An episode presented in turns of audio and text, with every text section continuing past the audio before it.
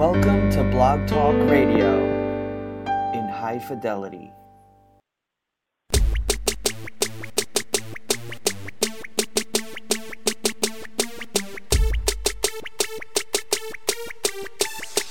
In much less detail, the podcast, where we cut through the noise and give you your N F L breakdown in much less detail. Here are your hosts, Jay and Dre. Y'all know what time it is. Time for In Much Less Detail, the podcast, here with you live on a Saturday night, September the thirtieth, two thousand seventeen. I'm Dre, he's Jay. N F L Week four coming up tomorrow morning. We're back in London again because we just can't get enough England in the N F L. The remaining fifteen games of Week four starting tomorrow morning, ending Monday night. But Thursday night was uh, a very eventful night to start off Week four between the Chicago Bears and the Green Bay Packers. And our man Jay was on the scene. He and his wife, I, I don't even know where to begin to talk about all the events that happened. You would think in a blowout game like that, thirty-five fourteen win for the Packers, that it would be kind of uneventful, but it was just the opposite. There were so many different events that happened in that game, and, and you were there to take it all in. I was, I'll, and I'll get it right out of the way early, uh, since we talked about it in the last show as to would I, would I or wouldn't I uh, lock arms with the fans before the game. Well, it didn't matter because during the national anthem, I was on the escalator on the long ride up to our seats. In you planned that out. You so, planned well, that. You didn't want to be anywhere near the sweaty people when the anthem started. I know you. We, you planned we that. Stopped, we stopped for dinner because we went with another couple, you know, some friends of ours. We went to the game all together. We stopped, we parked in the, you know, we have, you have to pay for parking. It's not that far from Lambeau. Gorgeous night. Uh, perfect fall. Well, it started as a gorgeous night. Yeah. And something yeah, happened. And, uh, you know, we paid our, we paid our money for parking. Well, just so turned out that the restaurant that we parked in the parking lot of, they gave us a coupon and said, hey, well, if you want to eat dinner here, uh, you, you get ten bucks off our bill. Great. thirty dollars. I believe the bill was thirty dollars for dinner and a hundred dollars for drinks. Um, so I had my couple drinks before the game. I was the designated driver. So, you know, by six forty-five, I was, I was done drinking for the evening. The people that I was with were definitely not. That continued on and through the whole first quarter, through the whole forty-five minute lightning delay, and then on to halftime and then the third quarter after, you know, then everybody was cut off. And I was basically driving home a carload of sleeping, hungover people, drunk people, um, by that. So I did not get to partake in witnessing what happened for the anthem. I sitting in that new south end zone um, at Lambeau Field. You are on a, an escalator ride that feels like it lasts forever.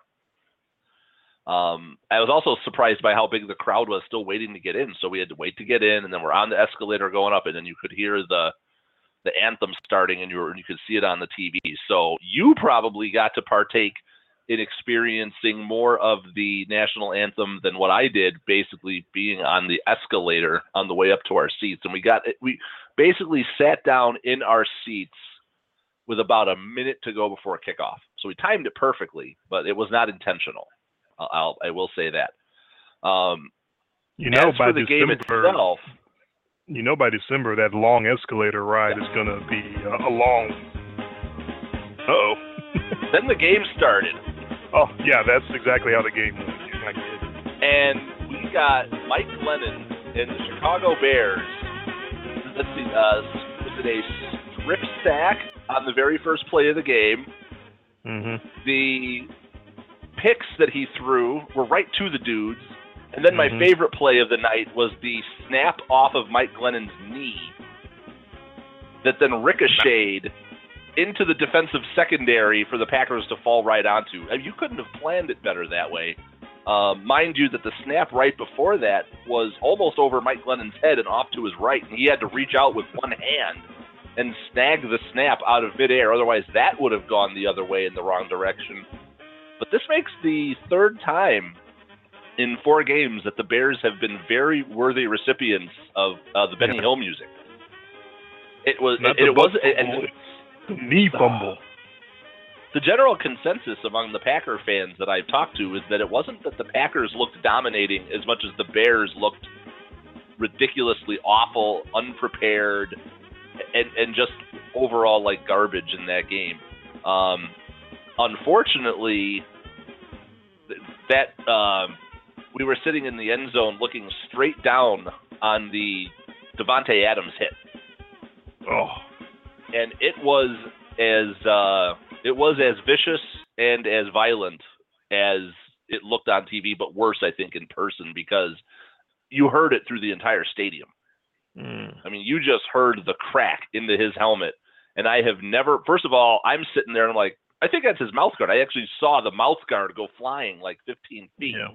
out of his head, and uh, I've never seen players.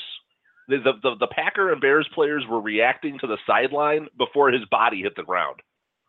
Yeah, and that's I, I say that with the with the understanding that when I it may have very well at that point have been a body on the field, and it, I, I was sitting there with popcorn at the moment, and I'm eating popcorn. I'm like, wow, I could be sitting here eating popcorn, watching a man die on the football field. That's how bad I thought that hit was, and it, it made me feel a little a little a little dead inside. Um, but fortunately, uh, he didn't die. But and then in seeing the replays, I can certainly understand, based on the severity and the just general lack of regard that Danny Trevathan was playing with, just going head first. He wasn't even looking where he was going at that point anymore, just diving in there head first. Uh, I can understand the the suspension, but it was it was that sickening thud that you just don't want to hear. Then you just see the, and you just, he was, he obviously was K T F O'd. I couldn't tell from where I was sitting because it was far away, but I, I don't think he was uh, awake for, for a little while after that happened. They put him to sleep. Otherwise though, just an overall terrible performance by the Bears. And that is now, are, are the Bears a, a heckle and jive team? Because that's two good games they've played at home and two of the worst possible football games you could ever see on the road. Well, the part about that is that you know the way that the Bears can play effectively, and that's have Mike Glennon throw as little as possible, because that's what happened in those games in which they played decently yeah. against the Falcons and then against the Steelers. And so to for that to be the obvious game plan for Chicago, and for them to call a, a pass play the very moment that they get the ball, the first play of the game, is a, a play fake where Glennon just stands there and holds the ball way too long, and Clay Matthews comes around and strip sack him. Why? Why throw the first play? What are you trying to prove? Mike Glennon sucks. We all yeah. know that. You don't have to show us by having him throw the first play of the game. It was, I didn't understand that right off the bat. You talk about momentum just completely. The game was over there. The Packers yeah. take the opening drive and score, which is fine. They're That's Aaron Rodgers. He's capable of doing that. But the game doesn't have to be over at that point. You get the ball back. Now you can put a drive together. Maybe you can score. Now when you have Mike Glennon drop back the first pass on a play fake and just stand there and hold the ball and wait for Clay Matthews to come get him. That, basically, the game was over at that point. It's like, what are you people doing? What are you – oh, yeah. God. We were we were a drive and one Bears snap into that game, and I knew after that strip sack on the first play that it was over. What, number one, because we both expected the Bears to come out and feature that running game against a, a pretty awful Packers uh, defense and run defense. The way that they were getting gashed by uh, Cincinnati, they had to have seen all of this on film, and the Packers had the guys to do it. But yeah, as, as soon as the as soon as the uh, as soon as the Bears got down fourteen zero. The Packers showed even less respect for the running game. Yeah. And it got and it got out of control. It got completely out of hand, and the Bears weren't able to start making some gains on the ground um, till late in the second quarter, and they put together that touchdown drive and then got the opening kickoff. And that was the second point where the Bears most likely, I would say, lost the game, because they had a chance, if they scored with that opening possession of the second half, to go to twenty-one fourteen and, and make it somewhat of a game again, especially for us, considering that we took the big points, but they, they couldn't do anything with it, and the Packers uh, ran away from them. And then after that uh, hit on Davante Adams, that seemed to put some more life into the Packers, and they, they, they, you could really sense that they were going after it a little bit harder after that, even still, in a game that they won in fairly breezy fashion anyways. That K O shot on Adams by Trevathan, it is one of the more sickening uh, shots that I've ever seen on T V. You were there yeah. live to see it. You saw how sickening it was. It was yeah. sickening, just as sickening on T V. Uh, not smart play by Trevathan, obviously. Uh, a, a dirty play. The guy was already wrapped up and going to the ground, and Trevathan just uh, just decides to run in and smack him as hard as he can with his helmet. And like you said, the mouthpiece goes flying, and uh, the guy yep. is you, you, he's got the two X's in his eyes before he hits the ground, like on a cartoon or something. And yeah, all the players immediately look at the sideline and start waving their arms. On both teams are looking at the sideline, going, "Uh, y'all need to come over and get your mans, y'all right now. Y'all need to come get him right now." Uh, and Aaron Rodgers all fired up, wanting to, you know, fight Danny Trevathan. That was, you know, understandable because of that shot. That that was just completely uncalled for. Um, yeah, I'm I'm with you. I was sitting there thinking that I was seeing like a a, a life altering injury yeah. and hopefully not a life ending injury, because that's exactly how severe it looked. The guy was completely knocked out before he even hit the ground, like you said. And, uh, yeah, Trevathan got the two-game suspension, and you're absolutely uh, deserves that, and, and maybe even more, because that was totally uncalled for. Yeah, exactly the thing that the N F L does not want. Yes. Yeah, with, with all of the talk about the C T E and the dangerous of the dangerousness of the sport, and, you know, our our high school that we went to can't even field enough players in a in a school of over three thousand students. They had to cancel their football season because they can't even field a twenty-two man squad. That that doesn't well, uh, that doesn't bode well. It's a magnet school, which means they're they're testing and they're drawing kids from all over the city and, and getting only the best. yeah. Yes. that's, that's basically cut to the chase. They're, they got a lot of smart kids in that school and not a lot of kids that need to bash their brains around uh, to get ahead in life. They they got a lot of kids that know how to uh, to do things in the classroom and, and don't have to rely on football. So no surprise that they came up with uh, not enough players to field the team at uh, Whitney yeah, Young in Chicago. Yeah, three thousand, thirty, it was thirty-two, thirty, thirty-two, thirty-two, thirty-three hundred kids would go in there when we went there. They can't find twenty-two to play to play football. Uh, that's that's that's something. Although when we were there and they the ones they did find weren't very good at it anyways. Uh, no. yeah, we had a notoriously bad football team when uh, we were in high school. So uh, all the stuff that happened during that Bears-Packers game, and in the middle of all of that, drops a big old lightning delay. Yeah, yeah, it was, and that was totally unexpect- unexpected. There was no bad weather in the weather forecast at all. Uh, my buddy is sitting next to me, and about halfway through the first quarter, he's like, "I think I saw lightning." I'm like, "No, maybe it was just a plane." You know, like the we're by the we're by the airport there, so it's like maybe it was just the lights blinking on a plane. And then another few minutes go by, and then I was like, "Oh wait, I think I saw a flash." And then it just kept getting closer and brighter. And then right at the end of the first quarter, all you know, they give us the oh, announcement about the lightning delay, and all of us get down. We crowd into the uh, concourse area underneath where we were sitting, but it was still fairly open on the ends. And it was interesting when the big wind hit with all the rain, you know, the sideways rain, and it was blowing all the people's concessions that they left in their seats oh. area. It was blowing them all over the side of the stadium. Wow. So that's, that was, it was just a big, it was just a big, quick little thunderstorm cell, but it was enough that we ended up basically with a, about a forty-five minute weather delay.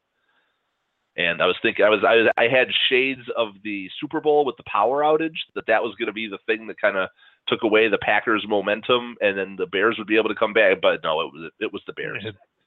They, they still send Mike Glennon out there after that instead of yeah. Mitch Trubisky. Yeah. Not that Trubisky would have done any better, but I was, so, I was ready to see Trubisky at that point. There was, we both lost the pick, uh, but one of us had that as their lock of the week. Yeah, uh, you, as you can see on the soundboard, since you're there, there's so many different things that I could choose to, to signify uh, how oh, yeah. bad of a move that was. make that the lock of the week. There's, yeah, that, I deserve all of them too. I deserve no, I deserve that one. I deserve this one. It's just uh, a total fail by me. Uh, as soon as I get up on locks on you, I have to immediately piss it away. And I said I was doing that as I was making that pick, so it shouldn't be a surprise to anybody. But uh, yeah, so now nothing, the trick for uh, me is to uh, the trick for me now is to uh, get a lock back on you here, and try to make up some games. That's right. Nothing for me to do but try to get back on the horse and, and try not to let that affect me. Rest of week four picks coming up after I let you know that you're listening live to blogtalkradio.com slash in much less detail. To listen to this show as a podcast, you would get this hour-long live version and whatever after show that we do after that. You can come back to this live show page and check out the archives maybe an hour or so after the live show goes off the air. Or you can go to your Apple device and subscribe on iTunes.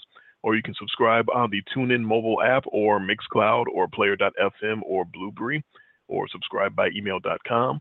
Uh, you can send us messages through email. You send that to inmuchlessdetail at gmail dot com. Send us a tweet. I'm at I M L D Dre. Jason is at I M L D J T G. And about an hour and twenty minutes or so after the live show is over, our picks will be up on our blog, and the blog site is in much less detail dot blogspot dot com. And with all of that, it's time for me to get that bad taste out of my mouth of that Thursday night game and move on to the rest of week four in the N F L. Got three highlight games we're looking at this week. We're going to start in Big D because the L A Rams have earned their way to be highlighted. It's a very curious week in the N F L. We talked last show about the fact that there's sixteen teams that are two and one right now, so there's a lot to choose from, who to believe, who not to believe, who's hot, who's not. Uh, and both of the games featuring the two, three and O teams, we actually didn't feel all that compelled to, to highlight them. We'll get to those three and O teams as the season wears on, I'm sure. But Uh, three of the two and one battles uh, we've decided to pick out to highlight. We're going to start in Dallas, where the Los Angeles Rams and Jared Goff, speaking of heckle and jive, will meet the Dallas Cowboys and Dak Prescott, speaking of heckle and jive. Uh, a lot of themes there as far as these two and one teams, teams that are consistently inconsistent and have put together two decent wins and one really bad loss. Uh, so these two not any different. The Rams one and oh on the road. The Cowboys one and oh at home. Somebody alert the authorities in Dallas. Get the defibrillators ready for all of the fans in Dallas, Texas, because I hate to be the one to bear bad news, but I must inform you that it looks like Sean Lee is not going to play for the Dallas Cowboys tomorrow. I know, I know. It's shocking. You have to be strong. You just have to be strong. You have to carry on. The Cowboys are going to play the game anyway, even though the great Sean Lee is not going to play for them. So they're going to carry on. You just have to carry on with them. Uh, the Rams are six-point underdogs, even though Sean Lee won't be playing uh, at Dallas. L A plus six at Dallas. Jason, who you got? Oh, if Sean Lee was playing, it would be Cowboys minus sixteen, because I think Chris Collinsworth sets the line in Vegas. If he did, it would be at least sixteen. Yeah. Yeah, the devil's in the details here, I think, with these two teams. Uh, you know, going through, yes, I'm about to say it, the numbers, uh, but, but looking at the raw numbers for these teams, the Rams, even though they've had two impressive offensive wins, defensively are very suspect. Uh, they give up a lot on in the air, and they have one of the worst rushing defenses in the league. I don't think that spells well for them going up against a team in Dallas that just got thoroughly embarrassed by the Denver Broncos. I mean, the, the Broncos put one of those whoopings on the Cowboys that if you have any pride, you know, we used to talk about the Seahawks getting these losses, but then they would just go back home and just throttle somebody. I'm I'm getting that sense from the uh, way that the Cowboys lost to the Broncos, that they are ready to, that they're just chomping at the bit to get back at it and just go put one on somebody. Um, so, I, you know, as much as the offense has been impressive for the Rams, I'm not too impressed with what I am seeing numbers-wise from their defense. They're giving up your favorite stat. Uh, they're giving up over eight yards per attempt through the air. They have the fourth worst rushing defense in the league. does not bode well. Only getting six feels like a bit of a value pick here. I'm going to go ahead. I'm going to take the Cowboys, give the six, and uh, hopefully ride on to a victory here. So it is uh, something to make you take pause when you think about ten days after posting forty-one points uh, against the 49ers that Jared Goff and the Rams with that extra rest uh, gets to go down and take on that Dallas secondary on short rest. By the way, weird scheduling quirk. Both of those teams that had that Thursday night game uh, a week ago, the Rams uh, and the 49ers, who put up all those points, eighty combined uh, points between those two teams. They both got extra long rest and going into a Sunday game, both against opponents that played on Monday night uh, in in week three. So they get the extra short rest. And I, I don't have the uh, ability to go back and research that. Uh, teams that get the, the ten days playing against teams that get the six days, that's kind of rare that that happens. But it's happening twice this week. And I got to give a little bit of weight to that. I know uh, rest is relative, especially this early in the season, and maybe people aren't quite that beat up. Maybe shouldn't it shouldn't make that much of a difference, but I still think it makes a, a difference. Uh, when you talk about playing N F L football, you need as many days to recover as you can get. So uh, Dallas getting shorter rest, L A getting longer rest. Uh, is Jared Goff going to have the success that he had uh, against the 49ers with that extra long rest? Uh, it's interesting when you looked at uh, the Monday uh, or the Thursday night game that we just saw, that you just saw live in Green Bay. You saw a guy in Mitch Trubisky standing there on the sideline. Uh, Jared Goff got put into a terrible situation by his coaching staff in his rookie year. Uh, Jeff Fisher just kind of threw him out there. Didn't just throw him out there looking like he was unprepared. He threw him out there. We talked about it when it happened with like the worst possible schedule you would want a kid to have. Uh, you know, I think he debuted at Seattle or something crazy like that. Uh, just a rough, rough time of it. I'm looking at Mitch Trubisky going, I kind of want him to go. I see both sides. I kind of want him to get put in because Jared, uh, cause, uh, uh, Mike Glennon is trash, and I've been saying he's trash. But I also see the value in maybe holding him back and letting him sort of watch things as they develop and learn on the sideline before you throw him right there into the fire. So now here's Jared Goff thrown into the fire last year, looking terrible, and comes out this year with a new coaching staff, completely new coordinators, new game plan, new playbook, uh, looking much, much better than he did last year. So was it the coaching? Was it getting that experience? Uh, all of the above, whatever the, the the the formula may be, Jared Goff certainly looks a lot better at quarterback than he did last year. And at times has looked even better than the guy across from him, Dak Prescott. Uh, we you talked a little bit about the Rams averaging so much through the air right now per pass attempt. The the nine that the Falcons were doing last year, we'd never seen that through a whole season, but at the moment through only three games, it's a very small sample size, but the Rams are at ten point three yards per pass attempt. That's ludicrous. That's not, of course, it's not going to keep up through the whole season, but you can't deny right now Jared Goff and the Rams have a potent passing game. I never thought I'd say that. So I'm, I'm giving him the credit for that. Uh, the what little credit that I might want to give him, I have to actually admit that, that he's looking pretty good. And I'm going to take the Rams. I'm going to take the six points. Uh, although I'm going to watch DeMarcus Lawrence against Andrew Whitworth uh, as a matchup that Lawrence has been on fire, just dominating. So I'm a little afraid if he gets off, if he just starts beating up Whitworth and getting to the quarterback, uh, the Cowboys will have a, a very good chance. But Whitworth has been so good. Um, I'm going to watch that matchup very closely. Uh, but I think the Rams are going to hang in there and, and compete with the Cowboys. So I will take L A and the six points. Yeah, you know, I'm going to hate to talk a little bit more about that game on Thursday night. I was surprised, because you bring up Mitch Trubisky, that we didn't get to see him at all. That would have been a soft landing and a blowout to at least just get him out there and get his feet wet. Uh, it made it didn't make sense to me. At that point, I wanted to see him play. Yeah. you know, yeah. and I'm not even a Bears fan. Although I felt bad for the, there was a guy there wearing a Trubisky jersey. I'm like, really? All in, you know, baby. If you would, if you just wait two years, they'll be half price, dude. Oh, it's probably Ryan Pace's brother or somebody uh, very closely related to him. That all in. I saw somebody locked right in with, with the ten Bears jersey, and I was like, okay, there haven't been a lot of great number tens in Bears history. Uh, I don't. Was that Peter? Was that P T. Willis? Was he number ten? God. But you know, was it was Henry so. Burris? Was Henry Burris ten? Oh. Oh, I don't know. I don't remember. I've, I've blocked all the, Henry Burris football out of my head.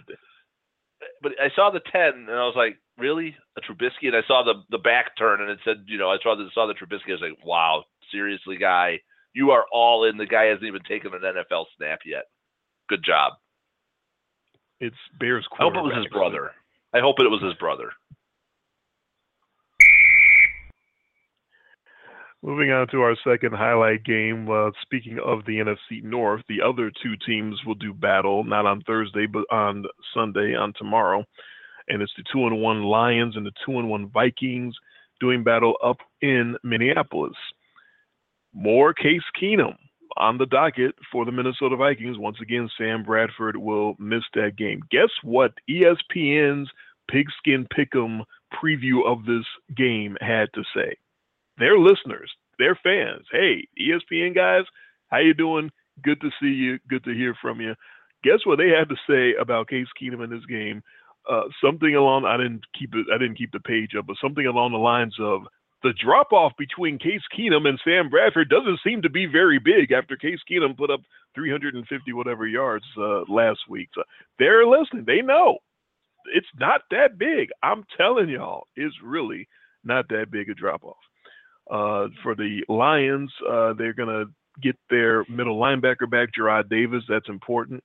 Uh, Kenny Galladay, the hotshot wide receiver from week one, uh, is not expected to play, however. Uh, so the Lions and the Vikings, Detroit is a two and a half point underdog going into Minnesota. So just a hair shy of that three point cop-out line. A little bit of love being given to the Lions, and I'm sure that's trying not to believe in Case Keenum and trying to believe that missing Sam Bradford is this great, huge loss that the that the Vikings have undergone. I tell you what, you go ask uh, Stefon Diggs and Adam Thielen, and to a man, I, I think they'll tell you it's not that big of a loss. It's really not that big a deal. The Vikings are third in the league in passing right now, yards per game. The Minnesota Vikings are third in the league. That is just incredible. So uh, I love all these early season stats when you look at guys and what they're doing after three, four weeks. Got you know teams that are in positions that you never would have thought and players that are in position that you never would have thought. It's it's always fun to watch. The Minnesota offense is hot. I think you got to keep riding it. I'm not going to even break it down too much farther than that. I, I like the Vikings. I like them big. I think they're on a roll. I think they're hot. And I think the defense is a quality defense, uh, despite uh, some yardage early on this season. I think they're still going to be good enough to to hold off the, the, the Detroit Lions, uh, who I'm sure they'll have a late rally because that's what Matthew Stafford does. But I think the Vikings are going to get a big lead. I think they're going to keep bombing away and keep using Stefon Diggs as a, a great long-distance target, what they've been doing all year, whether it's Bradford or Keenum, uh, and using Adam Thielen as a great mid-range target in those out routes and those fifteen yards, uh, in routes, cut routes, whatever the, the possession that they need to keep the chains moving while they look for the big home run with Stephon Diggs. And I continue to say that it's a big-time draft pick to get Dalvin Cook as the running back in there because he is providing stability in the run game. Uh, you don't have to hit home runs all the time. You just have to be consistent. You just have to do more than the uh, the three yards in the cloud of dust that your boy Ty Montgomery does, that you bag on him all the time about. Dalvin Cook is doing a little better than that. Um, so I am right now, not for the whole season, but right now I'm in love with the Vikings. I'm all over the Vikings. I'll be glad to give two and a half. Wow, that's some high praise. I absolutely concur with you on the pick. Uh, I do think that the Minnesota Vikings right now are the better team. I think what we saw last week. Guess what? Hey, hey, guess what? The, the Detroit Lions played a good team last week, a team with a winning record, and they lost. Uh, yes, they oh. got stopped half a yard short from winning the game, but that's not the point. They didn't do it. They didn't win the game. The Detroit Lions can't beat good teams. This is a problem that goes back to last year when they basically were paper champions. You know, they were bum slayers last year. The Minnesota Vikings are most certainly not bums. And, you know, the thing that we've complained about, or at least that I know I've complained about a lot with Sam Bradford and his wide receivers, is that they get no separation. And there it is in the numbers. Your boy, uh, I mean, not Sam Bradford, uh, Matt Stafford, I'm sorry. Your boy Matthew Stafford, the highest paid quarterback in the N F L, through three games, six point three yards per attempt. Really? Really? That's, mm. that, that's the best that you can do? That's the best in the league. two hundred nineteen yards per game through the air. Yee. Minnesota Vikings are not the team that you want to be playing with if you can't get separation from your wide receivers. They will cover you, and they will come get you. And they're at home, and they looked mighty impressive last week at home. They get the Lions to come into the into the into the new stadium up there in Minnesota. What, second year? I think they're in there now, second or third year. They really like playing in that building. Uh, I'm definitely all over the Vikings here. I'm not in love with this Detroit team. I know they were they were hot shit um, after basically beating two fairly weak opponents, and then uh, after that loss to Atlanta, I think we I think they follow that up here by going on the road and fight, fight facing a very good Vikings squad. And we know that the Detroit Lions don't match up against teams where you have good in the description. Not the bum slayers. You're not going with the bum slayers this time. Uh, no, but man, six point three yards per attempt, that's paltry. It, it really is. Yeah, but, the, yeah, 49ers, as you pointed out. The 49ers are averaging six point three yards per attempt. As you point out, if you're talking about Golden Tate and Marvin Jones getting a lot of separation and, yeah. and getting a lot of chunk plays, that just that hasn't ever happened and is probably never going to happen. Uh, so absolutely with that. Uh, Pro Football Focus stat, uh, Vikings got two new offensive tackles uh, in the offseason, Riley Reif and Mike Rimmers. They've allowed zero sacks and zero hits on whoever the quarterback happens to be for the Vikings uh, for these three games this season. There's only two teams in the league that haven't allowed a sack by their offensive tackles all year. The Vikings is one, Tennessee is the other. And with the sort of increased importance, it seems, on pass rushing, getting around the corner, getting pressure on quarterbacks, making sure those high-octane offenses don't have the time to do what they need to do. It seems to be maybe as important as ever to have really good protection. In addition to everything else they're doing, the Vikings have really good protection. That's probably why uh, they're able to do what they're doing. Yeah, you were, you watched uh, the highlights last week. Case Keenum was able to get the ball downfield. That's something that we, I would actually, going back to Thursday night again, to put a little bow on that, that was still the thing that you couldn't see out of that Packers offense. If Aaron Rodgers held onto the ball for any length of time, he was in trouble. Mm-hmm. And it was just that, you know, quick release, uh, not a lot of stuff going downfield. And there all of a sudden you see the Vikings. You watched all those highlights of them last week playing against Tampa. A lot of deep balls, great protection. It makes a difference when you have a, a decent O-line, doesn't it? You make Case Keenum look good. Or Sam Bradford. Yeah. And there's not much of a difference, I'm telling you.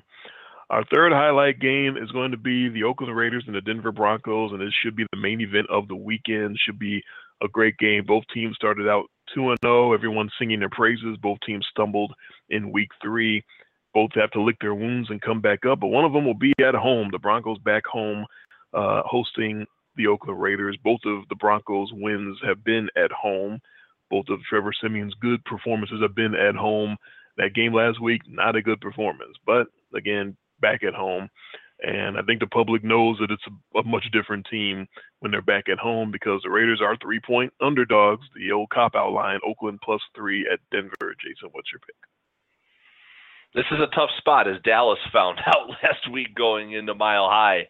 Uh, that Denver offense has been much more explosive. Trevor Siemian looks solid. I mean, we weren't so sure about the, the Trevor Siemian experience, but when you've got probably the best defense in the league behind you, and uh, a good running game. And he has excellent skill position players around him.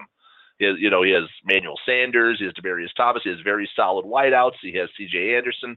That team is it has got to be looked at as, I won't necessarily say a, a Super Bowl team, but that's a team that is poised if they continue to stay healthy and they can move the ball with Trevor Siemian. If he can keep the confidence, a team that we possibly maybe underrated a little bit going into the season. I know if definitely I may have. Uh, I have. I did not expect this. What I did expect, and why I'm not going to pick the Oakland Raiders is this in this game, is that if the Raiders are not able to get Marshawn Lynch or Jalen Richard to get that ground game going, I don't know how how much I'm going to expect out of Derek Carr to moving the ball into that secondary. Uh, Denver Broncos are giving up virtually nothing on the ground so far this season. Uh, two point six yards per attempt from their, for, you know, against. That is minuscule. That's Ty Montgomery numbers, and we know what that gets you. That's not a very good ground game. So I like the Denver Broncos on the strength of that defense, and I think they can do just. A, I think they can do enough on offense. I, I don't even know if this is going to be a shootout. Uh, I'm not sure what to make of Oakland. Did you catch any of the reports? I don't know if they're true or not, but there was some some mutterings this week that the uh, offensive line for the Raiders might not have been too proud of the fact that Derek Carr stood on the uh, sidelines and actually held his hand over his heart during the anthem, and that they may have allowed him to take a little beating in, against Washington. Oh, no, I didn't hear that. I'm glad yeah, I didn't dude. hear that, because that's... Do, That's awful. do a little do a little digging, because it's it's it's been a news item, but it hasn't been like a top news item. Um, but from what I've gathered when I saw that, and then I did a little bit of digging, is that the N F L's looking at it, um, but they're not making this a big news story, which they don't want to. Uh, I, I think that they are doing their cursory glance at it, just hoping and praying that this doesn't actually catch wind or become newsworthy at all. But it. It would definitely explain a great many things about the quality of play we got out of the Raiders last week, but I don't know the, you know, the veracity of the claim. You know, I don't know if this is, you know, fake news, or if this is just something that was being slid out there, or if this is somebody making excuses for how bad the Raiders played. But just the fact that a story can even be manufactured like that, even if there's a tiniest little bit of truth behind it, tells me that maybe there's not, maybe there, may, maybe there's a little bit of a, you know, turmoil in that locker room. Even if that's ten percent true, that's unacceptable. Um, so I'm going to keep my eye on that one. I'm, I'm going to do do my digging on that one and keep the radar up on that one. That that that could be ugly and juicy and. Uh, you know, just kind of sad all at the same time. So I want to see what that's all about. Let's see how uh, how many times Derek Carr gets sacked on Sunday. uh, against Von Miller and the Broncos. If it's, four, uh... if, it's four, if it's fourteen sacks, I'm going to start to wonder. I'll start to wonder if it's fourteen sacks. I mean, come on. Uh, but until then, no, that doesn't that doesn't sound like something I would think is legitimate. Uh, for having not heard anything about it on the surface, the reason I would think that that's uh, fake news is because you and I both know a little a bit about Jack Del Rio. We remember him as a Vikings linebacker, hard-nosed, uh, kick-ass, doesn't take any shit from anybody, been the same way as a coach. Don't you think if Jack Del Rio knew about something like that, that there would be hell to pay and we wouldn't see half of those guys on the field anymore? So uh, until something like that happens, I tend to think that that's just something that some Ted Nugent website or something made up and then tried to, you know, put a bad light on those guys. But anyway, uh, onto the game itself. Um, I will concur with you and take the, the Broncos and give the three points. As I said, Simeon's back at home. He seems to be a different quarterback at home than on the road. But probably more important than that is, of course, the fact that Michael Crabtree uh, had been game time decision all week with a chest injury, and now looks like he's doubtful to play that game. I've talked about how important Crabtree is to the uh, Raiders offense. And if he's not out there, uh, if you have the mentality of, I guess, like a fantasy player, you think, oh, wow, Amari Cooper is going to have fifteen targets now, and, and he's really going to be the man. Well, he, he's playing against the no-fly zone, and I don't think it's going to be that big of a day for Amari Cooper. I think they're going to be able to hem him in uh, and, and let whoever else is on that Raiders wide receiver core do whatever they want to do. Quick, name two Raiders wide receivers other than Crabtree and Amari Cooper. Um, and besides that, Cooper hasn't been playing that well this year anyway. He's got some dropsies, and there's been some talk about that. Now, those I've been reading about is Seth, Amari Seth Cooper's. Roberts? Or Andre Roberts? Is he still around? Is that uh, is it Seth all or the Roberts? Andre? All the Roberts guys matter. are still or, It doesn't matter. I think I've realized um, it doesn't matter which one it is. It doesn't matter. The Broncos' defense is still one of the best uh, in football. And you are correct. It doesn't matter what what receivers are running around out there for the, the Raiders. If Crabtree's not one of them and not able to take that attention away from Amari Cooper, then it, to me, it, it smells like a bad day, a long day for uh, Derek Carr, no matter what the blocking scheme may be, no matter what that situation is. That's the run defense that just sewed up Zeke Elliott, as you said, against that Uh, that game against the Cowboys that Denver looked so impressive. Uh, so I don't think beast mode and, and the rest of the uh, Raiders running backs are going to come in and do much uh, do much damage as well. Um, I'm going to take the Broncos and, and expect them to have a big performance here uh, against the Oakland Raiders. Oh, well. Okay, a little not, not so much drama here. Uh, here it is quickly. There's apparently this. This is this is where that little underbelly of that story is. There's a a, a California radio show um, okay. that's insisting that the Raiders tanked uh, line tanked on Monday night, and uh, it, it, here's they, they said they mined a quote from a Raiders guard, offensive guard, probably on the condition of anonymity because nobody has balls anymore. Uh, speaking about Carr, but here's the quote that they sourced. And the quote is, if he wants to stand alone, he can stand alone on the field. Okay. Uh, so that's where, that's that's the quote that is starting this. But yeah, I, I, I found this in a minimal amount of time of looking. And I saw, I actually saw it on Google. And it was like the third or fourth down in the sports. And it was gone right away, but it was one of those like, whoa, what's that? You know, because I love, I love the, you know, I love the tinfoil hat stuff. So when I saw something like that, you know, I was like, okay, all right, we'll see. So it's just, it, it's, it's, it's really minor at this point, but you don't hear this about any of the other teams. You didn't hear about Joe Flacco's line or, and you know, for that performance that they had over in London. So it, it was just interesting to, uh, To, to see that that's even being tossed around as an option.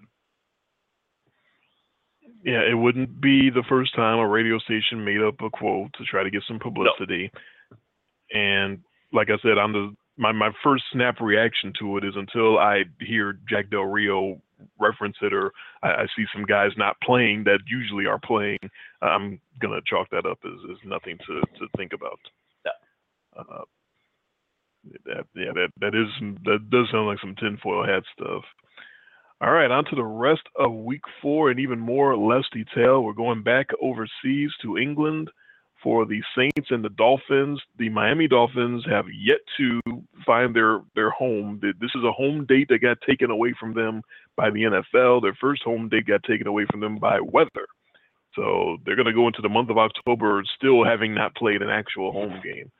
Uh, the Saints at one and two uh, are three-point favorites overseas uh, against the one and one Dolphins. Yeah, this isn't really a home game. This isn't like they're comfortable at home like the Jaguars are comfortable at home in London. Uh, I'm going to go ahead in the game here and take the Saints. I don't particularly like it because I don't like the Saints at all. But, eh, whatever. It's a game. We got to pick it. Uh, I'm, I'll take the Dolphins. It's a game, and we got to pick them. And I'm guessing that uh, Jay Ajayi coming back home to London will probably have a big game because he wants to perform in front of his uh, the home crowd. And uh, I think Jay Cutler just got to be better against uh, pressure. He's he was so terrible last week because he was getting hurried. Part it was par- partially because he was getting hurried. and the Saints aren't going to really hurry him. So I think he's going to have a nice day in the pocket there. And uh, they found Lawrence Timmons, by the way. The Dolphins actually will have no, Lawrence Timmons exists. back out there. He's real. He exists. Yes. He, he wandered back from wherever desert he wandered into, and, and they were able to bring him back, and now they're going to uh, have him back on the field. So that's good news for Miami. Uh, onto the stateside action on Sunday, Buffalo and Atlanta. This is one of those games with uh, a three and oh team facing a two and one team that I just I didn't want to really highlight and talk about. The Bills are, I don't know how they're two and one, but they are, and I don't know really how much to break them down, and the public doesn't think much of them either because they are eight-point underdogs down in Atlanta. The Bills have been playing some strong defense, and then they that, that win that they had last week, I don't think anybody was really expecting that level of production from the offense that you ended up getting, because that's Tyrod Taylor and guys, and, and they were moving the ball. Atlanta is next level fast when you get them on the turf and in that new home stadium of theirs, and we saw that against the Packers. I think this is a, a Falcons uh, double-digit victory here. I'm going to give all the eight. Stunningly, this is the best defense Atlanta's going to see this year uh, because they finally get to leave the uh, N F C Central alone. They started with Chicago and Green Bay and uh, Detroit. Uh, they haven't played the one good, decent defense in that division yet, the, the Vikings. So Buffalo's going to be the best D Atlanta's faced. Uh, the Bills have not allowed a pass touchdown this year yet in three games. So they're definitely doing that's it gonna end. with defense. I say it ends with four. I say Matt Ryan gets four touchdowns and the Falcons blow the uh, Bills' doors off. I don't think that's going to hold up at all.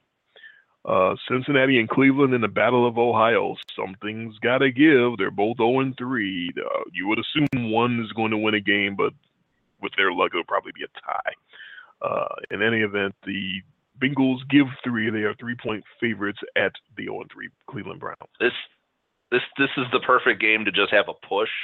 This might be three nothing Cincinnati. That might be your final. I hate this game.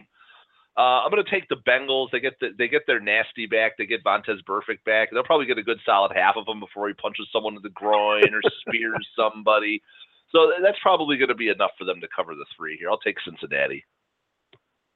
Could be some very awful football played in that game, but at least one of the teams is not playing a rookie quarterback playing that awful football. So I will predict a rare good game out of Andy Dalton, and I will agree with you and take the Bengals and give the three points, and thank God I don't have to watch a second of that game. The Steelers and the Ravens are usually good, violent fun, but didn't want to really break this one down either. Just probably going to be low scoring, probably going to be kind of ugly. Uh, they're both two and one, uh, not exactly playing great football, uh, certainly not in week three anyway. Uh, Pittsburgh, of course, the Steelers always popular, getting the love. They are three-point favorites, giving three points at the Baltimore Ravens.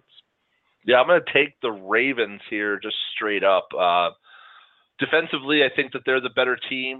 Um, I, I'm interested to see what kind of a bounce back that we get from the Steelers after laying that egg in Chicago last week, and also the bounce back that we get from the embarrassment laid upon the Baltimore Ravens, who swore after the game they are never going back to London. so, uh, wow, that, that's declarative. I'm going to go ahead. I'm going to take the Ravens here. This should be fun. Should be nasty. Good old A F C Central, A F C North football. Uh, got to love it. They, these two teams hate each other. They're, they always put on a good show. Yeah, they do. I- imagine, though, Baltimore returning from laying that turd over in London to perform and have a good game against the Pittsburgh Steelers. Now that, that would be so Ravens, you have to admit. Of course. It would be so Ravens if they just win the game, like I think they're going to.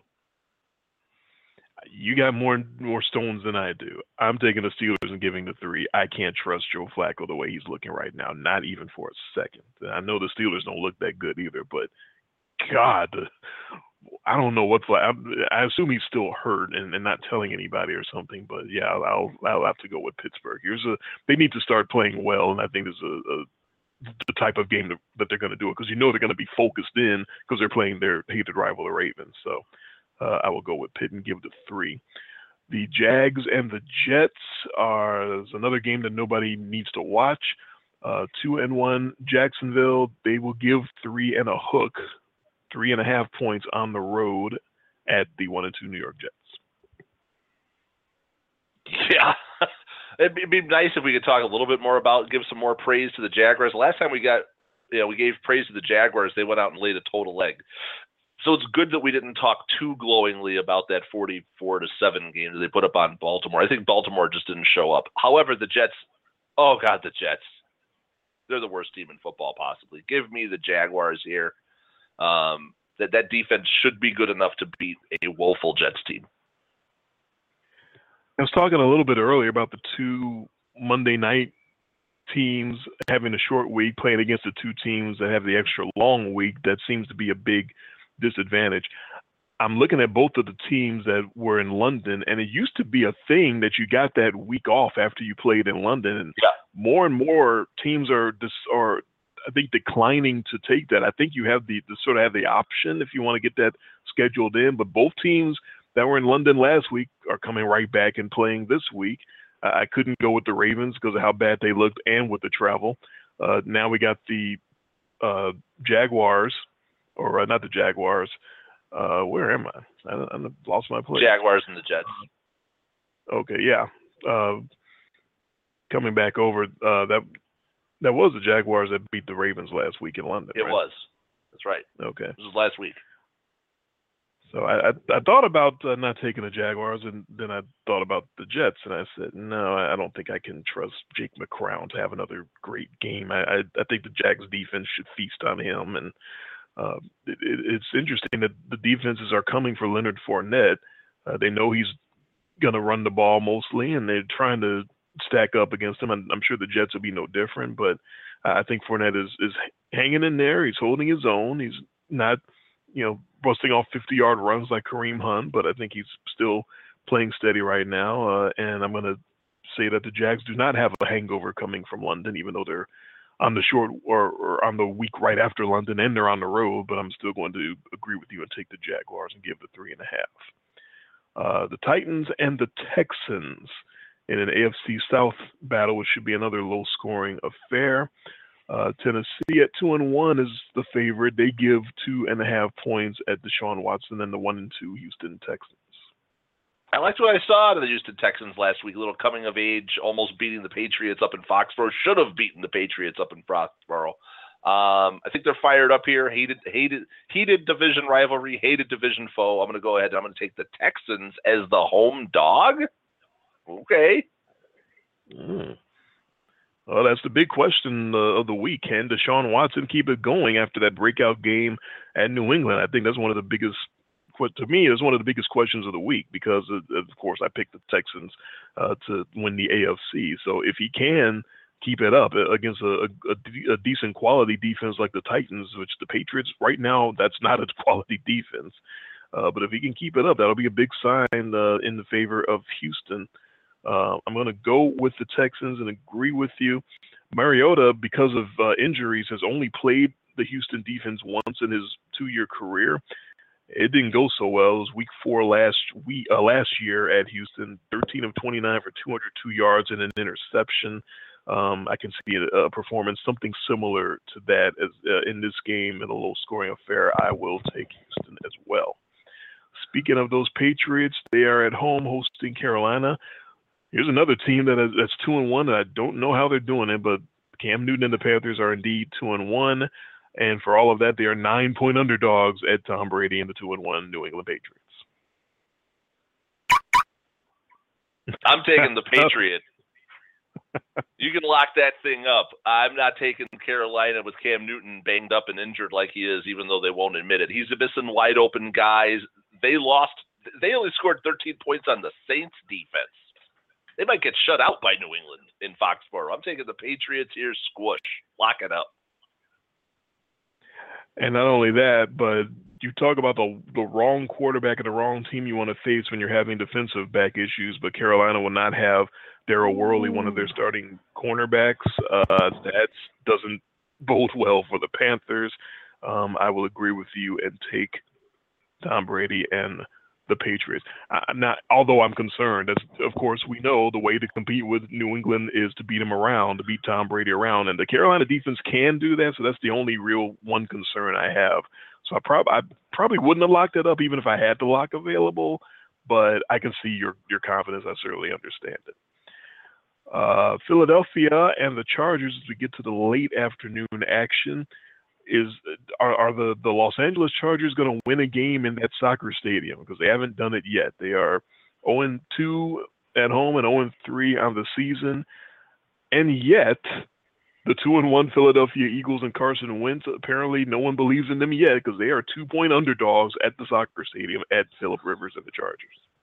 Well, I do believe that the Chargers are going to get a win, and I do believe they're going to get it here. I didn't expect the line to be in their favor. I made the pick before I saw the line. That was my thing this week, is I picked all the games, then I looked at the lines because I didn't want to be influenced by the number. I wanted to go with what I thought I was feeling strongly about. I felt strongly that the Chargers are primed to get their first win. We're going to get one of those good Phillips Rivers games here.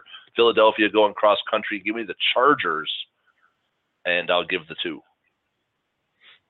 And I will add on to that with the fact that the Eagles have a lot of injuries. Some of these teams are already getting really beat up. We know about Darren Sproles, and we got a lot of defensive guys that will not be there for the Eagles tomorrow. Fletcher Cox, Ronald Darby, Corey Graham, Jordan Hicks may suit up. He may not, but that's a lot of talent on the defensive side of the ball that will be missing for the Eagles. I will concur and take the Chargers as well. The Giants and the Tampa Bay Buccaneers, New York at oh and three, despite having a, a, a finally a good quarter of football last week, but they still fall short. Uh, they are three-point underdogs, only the cop-out line. Giants plus three at the one and one Buccaneers. Yeah, if the if the Giants the Giants couldn't save their season last week, even though they desperately tried. I think that actually relieves some pressure on them, and I would I expect Eli Manning and Odell Beckham to feast on that Tampa Bay secondary. Uh, I'm taking the Giants to get their first win here. And I will add to the injury list uh, with the Buccaneers. This is even worse than the Eagles. Their best tackler, Levante David, out. Their middle linebacker, Quan Alexander, out. Their hard-hitting safety, T J Ward, out. And their best interior lineman, Gerald McCoy, last week after the game was walking around in a boot. So whatever he's going to do tomorrow is not going to be very much. Obviously, he's still pretty banged up and pretty injured. Um, I think Odell Beckham being back makes all the difference for the Giants. And Eli can stand back there and have some time because Tampa in their two games so far this year has all of one sack. I will concur with you and take the Giants. San Francisco and Arizona, not much need to be talked about here. The oh and three 49ers are six and a half point underdogs at the one and two Cardinals. Another one of those, we got to pick them because we pick every game type games. Uh, I'm going to go ahead and I'm going to take the Arizona Cardinals here. I don't think they're as bad as they've looked the first three weeks. Uh, I definitely think they are a superior opponent at home in the desert against the 49ers. I will give the points. Uh, I think we're going to get, maybe we'll get one of those, finally get one of those good all-around games from them that we've been waiting for. This is the other game where ten days after posting thirty-nine points, the Niners gets Arizona uh, on a short week. Uh, and Carson Palmer getting murdered back there. That would seem to set up for the 49ers, but for some reason I concur with I think Arizona's not as bad as they've been playing, and, and I think Brian Hoyer repeating that performance is a long shot, so I will also take the Cardinals and give six and a half. On Sunday night, the biggest spread of the week, always a big spread when Seattle's having a home game. The one and two Indianapolis Colts with Jack Brisket are thirteen-point underdogs at the one and two Seattle Seahawks. Well, we have a saying here in Much Less Detail. You can't cover thirteen if you can't score thirteen. Give me the Colts.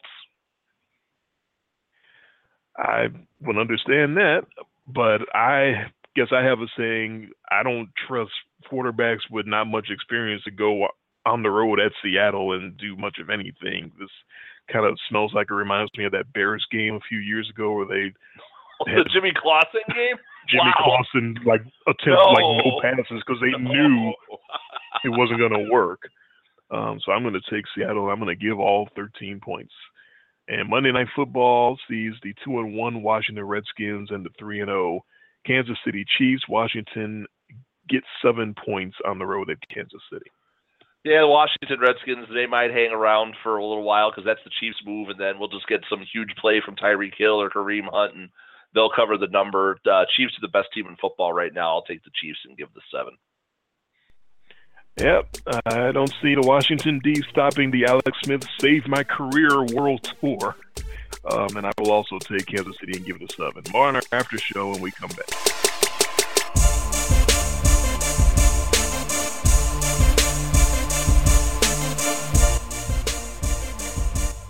Now into the V I P after show program. I'm very happy to see you playing with the, the board and getting the timing down and whatnot. That's really cool. It, you're getting the hang of it already. That's, that's great. Yeah, and then did, I don't know if you saw, but we've got a new drop this week.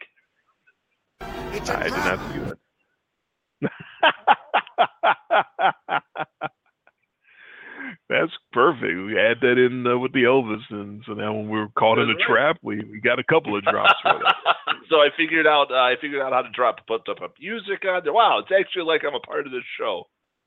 Oh, there it is. It's a trap. I see it. Okay, yeah. Great. And it takes the pressure off of you. It's like now I know I've got the lock of the week, and hey, I can click it. You know, yeah, you don't have you to go. go.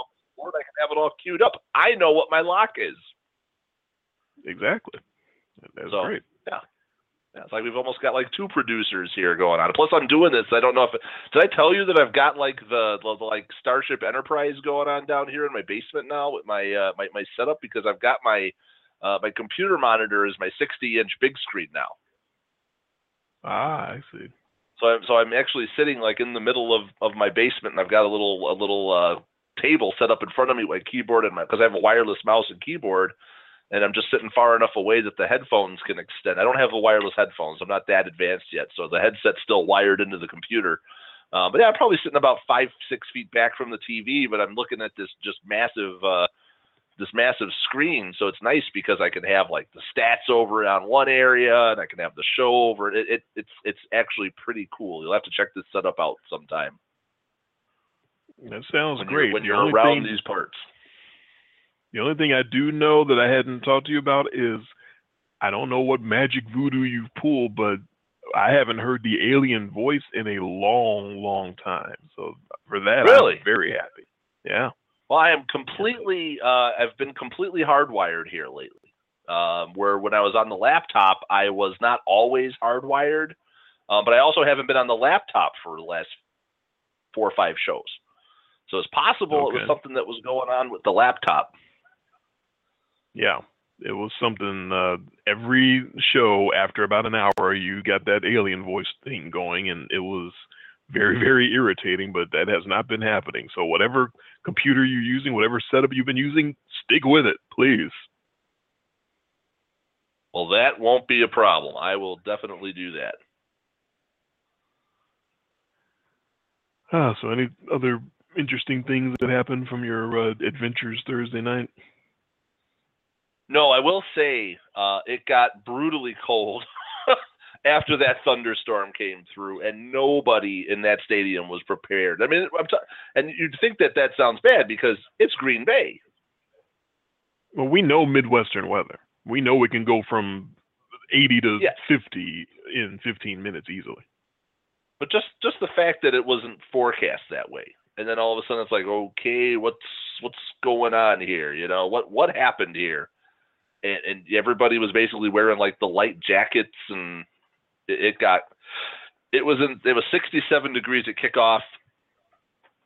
We left with about, we had started heading back to the car because I had to work the next day. We started heading back to the car with about ten minutes left to go in the game. The game was over. Um, yeah. There was no drama, and we still ended up not getting home until one thirty. I just sent you a picture of the of, of what I'm looking at down here, so you can get a you can get a sense of of, of the.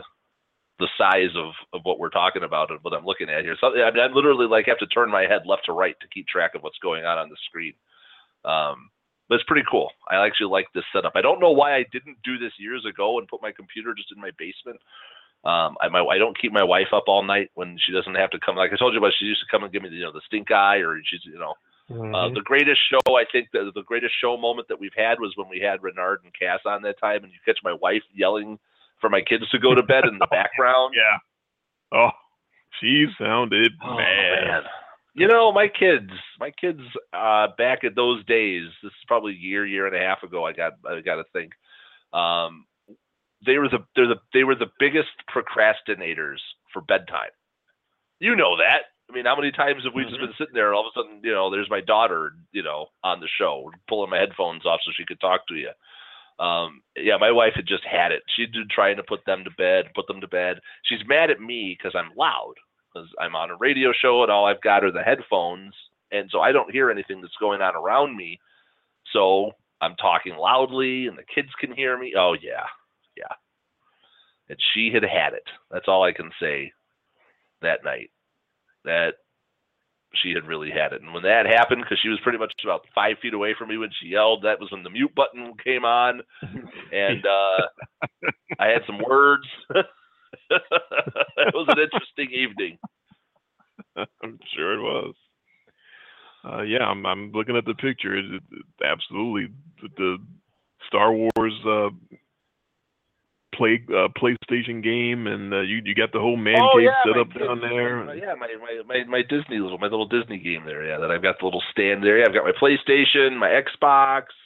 Yeah, I got all sorts. Uh, I got all sorts of goodies there. Uh, actually don't have my uh you can't see it in the picture because he's behind the speaker on the left hand side. I've got my I still have my Godzilla wearing the Falcons helmet. if, you, if you remember that from when I was living in Chicago, I always had oh yeah I always had I always had uh it, it, like at Fourth of July, it was Godzilla holding the American flag standing in the front window wearing the Falcons helmet. And I had a Cubs cat for him during baseball season. That's right, because I lost that little one. It was one of those little Dairy Queen ones that they used to give you where you'd eat the ice cream out of the sundae, you know? Oh, yeah. And I had the Cubs one, so it fit perfectly on this like ancient nineteen seventies Godzilla toy. It's funny because my mom said that she was at a place where they were selling that same toy, and it was going for like two hundred fifty dollars, this toy that I have wow. from when I was a kid. It's like one of the few toys I have from when I was a kid. Uh, it's like about an eighteen-inch tall plastic Godzilla. And the, the the hand would shoot off of it, and but it doesn't. It's it's broken. Doesn't work anymore. But it, that those little mini helmets that they sell fit perfectly on a Godzilla. So he wears a Falcons helmet around the house.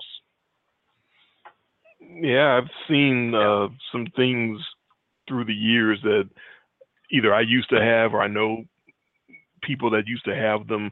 That I I didn't think anything of them when I had it, but now they're collector's yeah. items. And if you still had that, you could pull it out and sell it for hundreds and hundreds and hundreds of dollars, and it's just ridiculous. Yeah, if I had just never opened up all those toys that I got for Christmas when I was a kid, I'd be rich by now. What was I thinking? And even if, well, even if you knew anything about resale value at that age, you're still going to open them because they're toys. Oh, of course, so even if you knew. The memories that I have of playing with those toys and now watching my, my like my son playing with, because he's like my son loves his little Star Wars toys. They're different now, but they're geared more towards kids. He has these little these little play school ones that are these little Star Wars ones. And him and I, every time it's just me and him home now, the couple days a week that I'm home because my daughter's at school, I got to get down on the carpet with him, and I got to play Star Wars with him, and we have to reenact scenes from the movie, and he's he starts shouting out the dialogue from what he sees, and, and yeah, I just totally hate it. You can tell.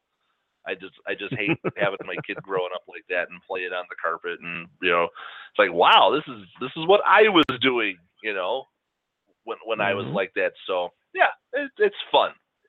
Fun. You got to do it because they just grow up too fast. You you know you haven't seen uh, Trini since we were down there. We you, you didn't see Trini last time we were down there. We were by ourselves, and uh, right. She's huge. But no, every oh, man, she's a big. She's a yeah. Kid. Every time your wife posts a picture, like when she won that certificate at school or whatever, she posts. I'm not like, yeah, oh my yeah. god, she's yeah, huge. God. I didn't tell you that on the show. Did I say that? Did I, did I get into the show about my daughter? No, she got the cert. She gets pulled up on stage uh, with a bunch of other kids in her class, in her school, you know, like one from each grade, and she's given this certificate. She hasn't, and she gets home, she has no idea why she got it. She just so she tells someone us, gave her a piece of just, paper. She just got this certificate of recognition for something, and uh, my wife texts her teacher because my wife knows her teacher. She's like, "What did Trini get? What's this for?" Uh, she got it for being student of the month. Oh. Congratulations. She yeah. had no idea.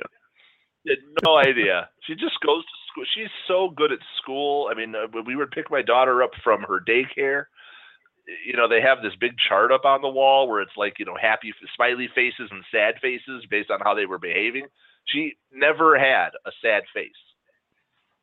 Wow. In the whole calendar school year of going to this place. She never once had a, a, a you know a bad moment. We never got called. No, nothing. She gets home. I'm not picking up the same child. I don't know who they're giving. I don't know who they're giving me, but they're not giving me the girl that gets all this green smiley faces on the thing, or is the student of the month. That's not the girl that I bring home. But that's, you know, that's how it is. I, I can remember that. You know, I'd go to school and I'd be really good. I'd get home and, you know, you'd fight with your kids. You'd fight with your, you know, you you talk back. It, it's being a kid, right? Oh yeah. Yeah. You know, I, so I, I don't, I don't, I don't always crank harshly today. You know, I don't judge too harshly on my, on my kids when they do, when they do bad things. Cause you know, damn it, when I was a kid, I did bad things. I was especially cranky with those long bus rides back home. And I mean, long bus rides. Yeah. Yeah. Yeah. Well, they don't have, my daughter doesn't have it that way. She, she walks, she walks right home and takes us seven, eight minutes to walk home. Yeah. I, that especially the school that, uh, for, that I went to for seventh and eighth grade, downtown Chicago. So, because they did, that wasn't, uh, for some reason that route wasn't directly, you know, to my house. Obviously, it wasn't going to go directly to my house, but usually you would think it's going from downtown to, to the to the deep west side that you're going to go pretty much straight to the west side, and that wasn't the case. We went from downtown to over where Oprah Winfrey's condo was and dropped those kids off, and then we went a little farther north, and then we might have got on the expressway and started heading a little west, but then we had to stop for, you know, to drop someone else off who lived northwest. So it was this, I was the last one, is basically the bottom line. Was I was the last person on the bus because I was, that's how far west I was living. And it just took forever. It took like an, an hour and a half normally. And if there was traffic or some kind of difficulty, uh, it took longer than that. It took two hours uh, every now and then uh, to get me home. Uh, and then there was the one day where uh, the one, the girl that lived sort of close to me, so she was the next to last person. Um, the bus got into an accident. The uh, somebody stopped short in front of the bus, and it slammed into uh, the car in front of it. And the girl was, we were so close to her house that she was starting to stand up uh, on the bus in order to get ready to put her coat on and get ready to get off the bus. This chick went flying, man. I mean, when you, when I say flying, I mean, she she left her feet. And the next thing that hit was the back of her head at the front of the bus.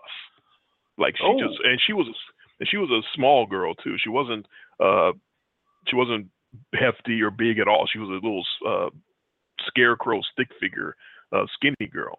And so she didn't have any time, uh, any warning at all. She just went flying, and the weirdest thing and the kind of the scary thing was that she got up and shook it off and was fine and laughing about it as she got off the bus, and proceeded from that point to miss the next like month because she was really fucked up. Like it was, she had really bad injuries, and th- at the time got up as if she wasn't hurt at all because she was trying to be, you know, what everyone would be in that spot, which is trying to, yeah, I'm all right. I'm good. I'm good. I'm fine. I'm shaking it off. I'm dusting myself off.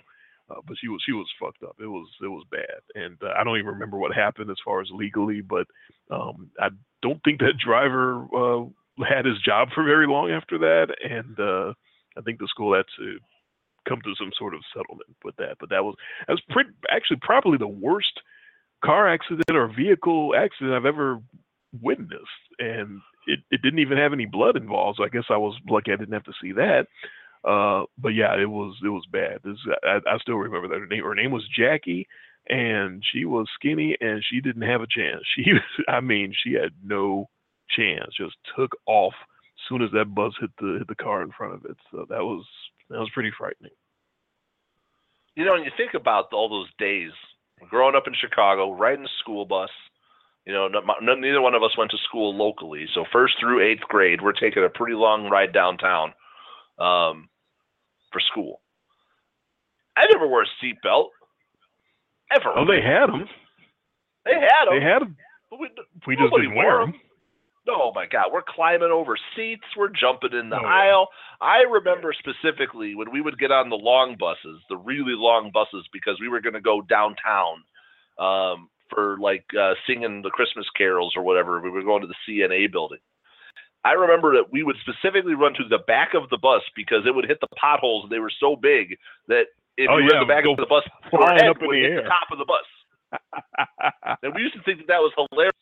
That we could sit in, and then as they're hitting these giant potholes, we're either trying to hit the top of the bus with our head, or we're trying to launch ourselves yeah. over the seats. I mean, we're here, we're fine. We're just kids being kids. We're done with this seatbelt crap, right? Well, some other kids may not be fine, but yes, we happen to be fine. Yeah. You know? But I could just imagine being that driver, and you look up and you hit a big pothole, and you just see this like explosion of children all over the back of the bus. That's what it, that's what it had to look like, because we're flying. I mean, that, you, you know, we didn't have to go to the museum. We didn't have to do any V R stuff. We didn't have to do a flight simulator. All we had was Monroe Street or whatever street that was that we were driving straight downtown, and some huge ass potholes driving downtown. So I guess we're kind of we're kind of lucky in a way, because we seem to always have bus drivers who didn't give a flying fuck about us and allowed us to have that experience. Yeah, yeah. Even the bus drivers that I liked, they didn't care. We didn't wear seatbelts. We're all we're rolling down the aisle. You know, it was awesome. I, I mean, yeah, I, geez, all, a lot of my childhood memories are all the fun that we had on the bus. You know, back and forth from school. I had uh, a couple of different drivers through the years that were sticklers. So I know what the seatbelt feels like, and I know the mechanism of it only because a couple of different drivers really were hardcore. And, and like, like, there's this one old bat that was a Jehovah's Witness and just made everybody's life miserable. Like she, someone was chewing gum and popped a bubble or something uh, in their mouth. And she pulled the bus over until that person took the gum out of their mouth and, and threw it away. Stopped the bus just because someone popped wow. gum. Um, also, would not the same woman would not take off driving after you got on the bus unless you said good morning to her. Okay, like, bitch, I don't even I don't care about you. I don't say good morning to my mom. I don't. Want to say nothing to nobody, and especially your old crusty ass. It, but she wouldn't. She wouldn't move. If you got on the bus and didn't say good morning to her, she would not move the bus until you said. It's like, woman, you've got to be kidding me. And finally, she just pissed us off so so much that we like in mass marched to the principal's office and complained about her, and she was gone. Uh, I think the next day. And from that point, we all like took pride trying to say, yeah, I'm the one that got her fired. No, no, no, it was me. I'm the one that got it. No, no, no, no. So, oh, she was terrible. So, yeah, she's I, one of the, the few drivers that's the reason why I know how the school bus seatbelt works. Otherwise, I would have no idea.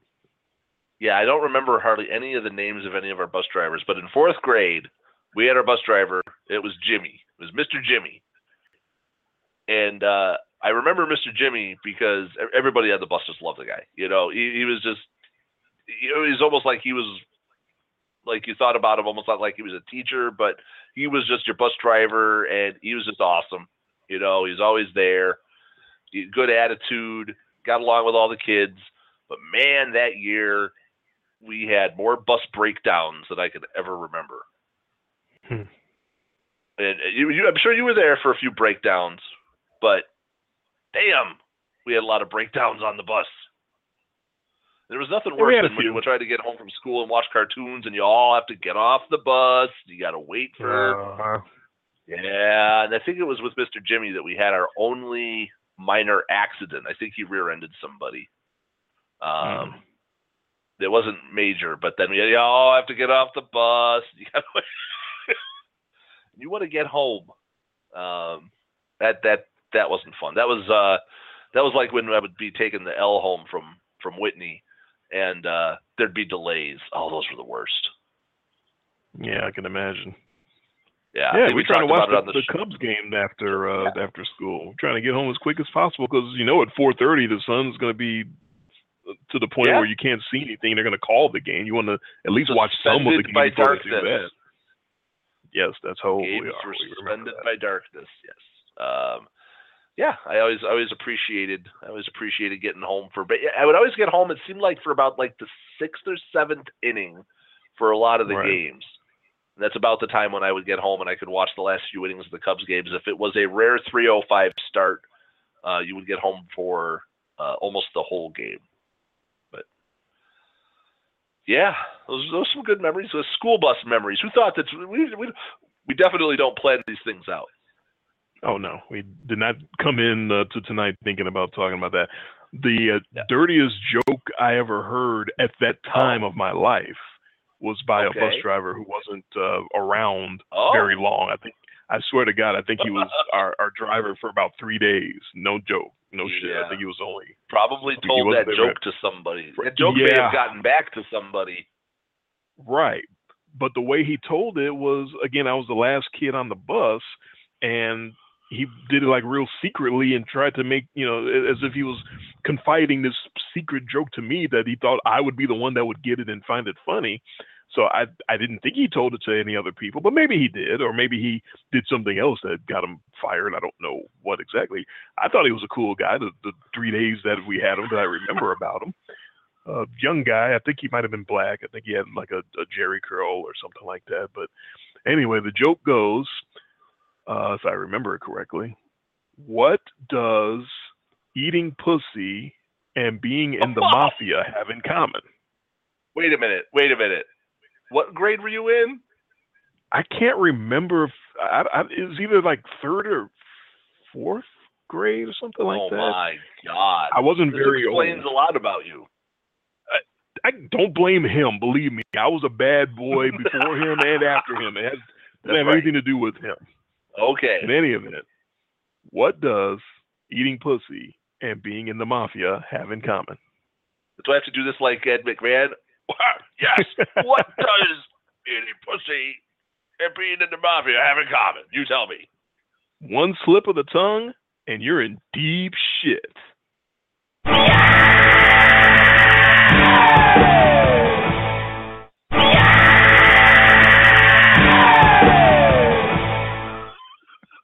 We doubled up. We must have both hit it at the same time. Oh, that's awesome. That's pretty That's awesome. Funny. I had it queued up perfectly too, so yeah, I'm getting used to this. Yeah, I see that. I'm used, I'm used to having to hit all the buttons myself, so I yeah. didn't even think that you had that covered. Oh wait, you were getting ready to tell a joke. I was like, oh, I got to get this ready here. All right. That's good though. Two of them are better than one.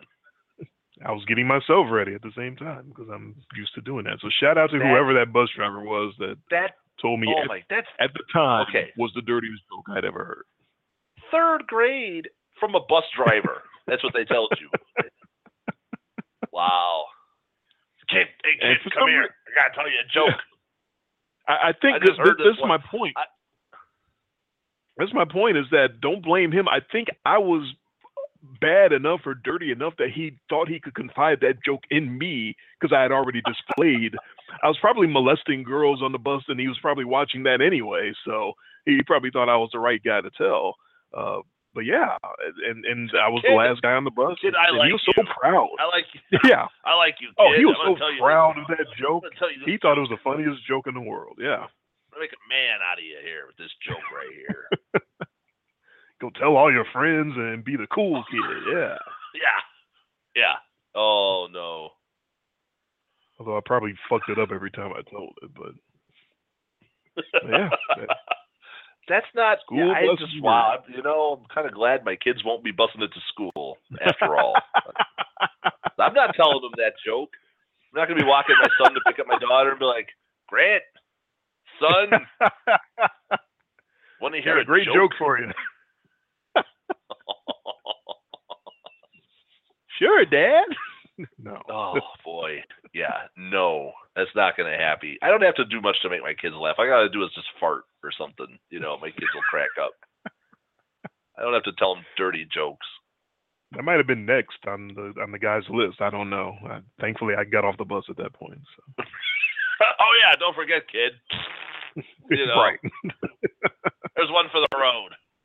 I'll be here all week. He sounded. he seemed like the type of guy that would find that hilariously funny, just ripping a big part up. Well, he's no telling, if he told that joke to a third grader, yeah, uh, yeah, yeah. I've got a side, I got a feeling that that guy's in the joint. I'm just saying. If I had to guess, I'd say he's probably no longer with us. Someone like that. Oh, okay, all right. Probably, you know, pissed off the right. Probably the type of guy that would hit on a girl that was, you know, uh, dating a M M A fighter, and uh, yeah, and the guy took him out yeah. back and yeah. turned him into a pretzel or something. Yeah, or he or he'd tell some, or he'd tell a third grader that joke. That might do it too. Or he tells a someone that knows people in the mafia that joke, and they go, "Oh, really? Now, oh, let me show you what being in the mafia is all about." I don't know if that joke would piss off the mafia. I think that joke would piss off piss off more like concerned adults. Yeah, but like the concerned parents. Adults aren't the one that's going to make him pay. You know, no. Someone in the mafia that's sensitive about it, they might make him pay for that. Yeah, I don't know how you don't remember this guy's name down that road. I uh, it, it, Kings of Non Sequitur. For some reason, Sean pops in my head. I think his name might have been okay. Sean, but that doesn't that doesn't uh, out him at all. There's so many people named Sean, so that doesn't really do any. Do any yeah, oh yeah, Sean, that guy. Oh, that guy. Sean totally used to drive a school bus. Talking about now. If you're listening, uh, uh, Sean used to drive a school bus and told dirty jokes to third graders. Give us a call. We'd like to know just, what you were thinking. I just outed him. The, sh- someone named Sean that used to drive a school bus in Chicago. That narrows it down to about, what, you think five million or so? No, it, it, probably a few thousand people, um, you know, drove a school bus. I mean, how many school bus drivers named Sean could there be in Chicago? In, in the history over, of, of the city of Chicago? Yeah. Well, over the last forty years. Oh, well, now you're narrowing it, it down. That's different. I don't think it would be five million. Sean in the eighties that used to drive a school bus in yeah. Chicago. If you're, yeah, call us from prison. Or from somebody's witness protection. Be, if if he's still around, somebody's probably contacting him right now. Hey, man, they're talking about you. They told that joke that you always told. Oh, the, they, the joke you always told the third graders? Yeah. The one you told at the playground.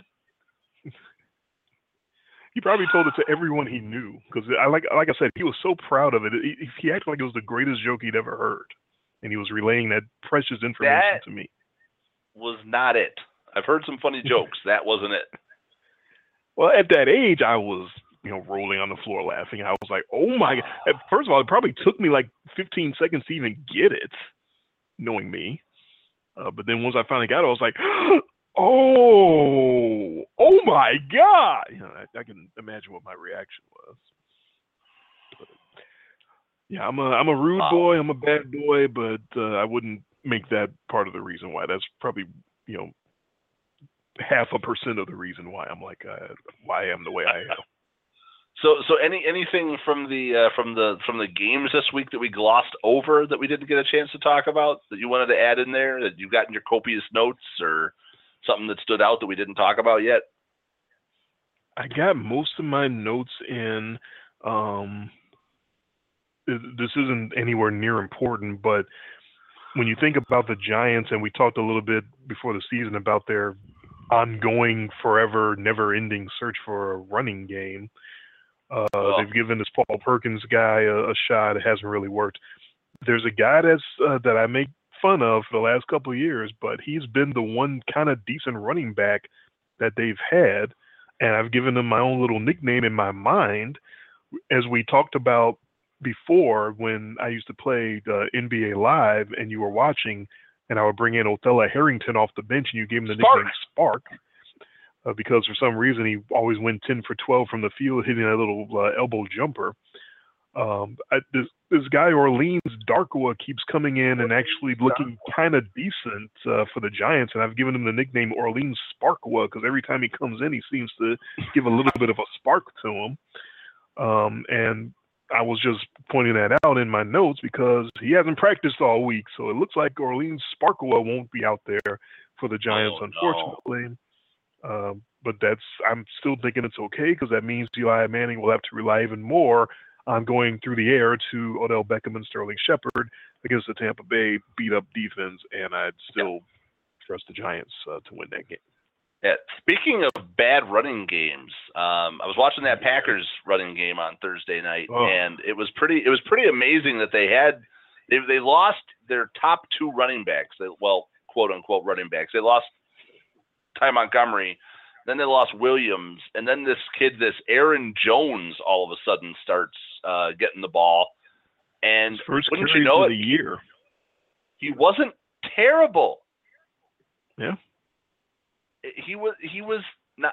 And and being not terrible is high praise right now for a Packers running back. He wasn't good. I mean, he wasn't good by a long stretch. But don't, he wasn't. Make no mistake, he wasn't actually yeah. good. Yeah, yeah. Don't please don't anybody mistake what I'm saying as praise of the Packers running game, but he wasn't terrible, and it was a, a different looking offense when you had a guy going out there and getting five yards or seven versus Montgomery, who most of the time would get you a yard or three yards or go down at the first contact. They actually had somebody in there who looked like a running back and was actually wearing a running back's number. I, I kind of liked it. And that's, and that actually seemed to be a little bit of a spark for their offense. So I'll be interested to see uh, what the health status is of Montgomery and Williams going forward, but I would keep my eye on Aaron Jones. Yeah, uh, maybe even a little fantasy tidbit there for you.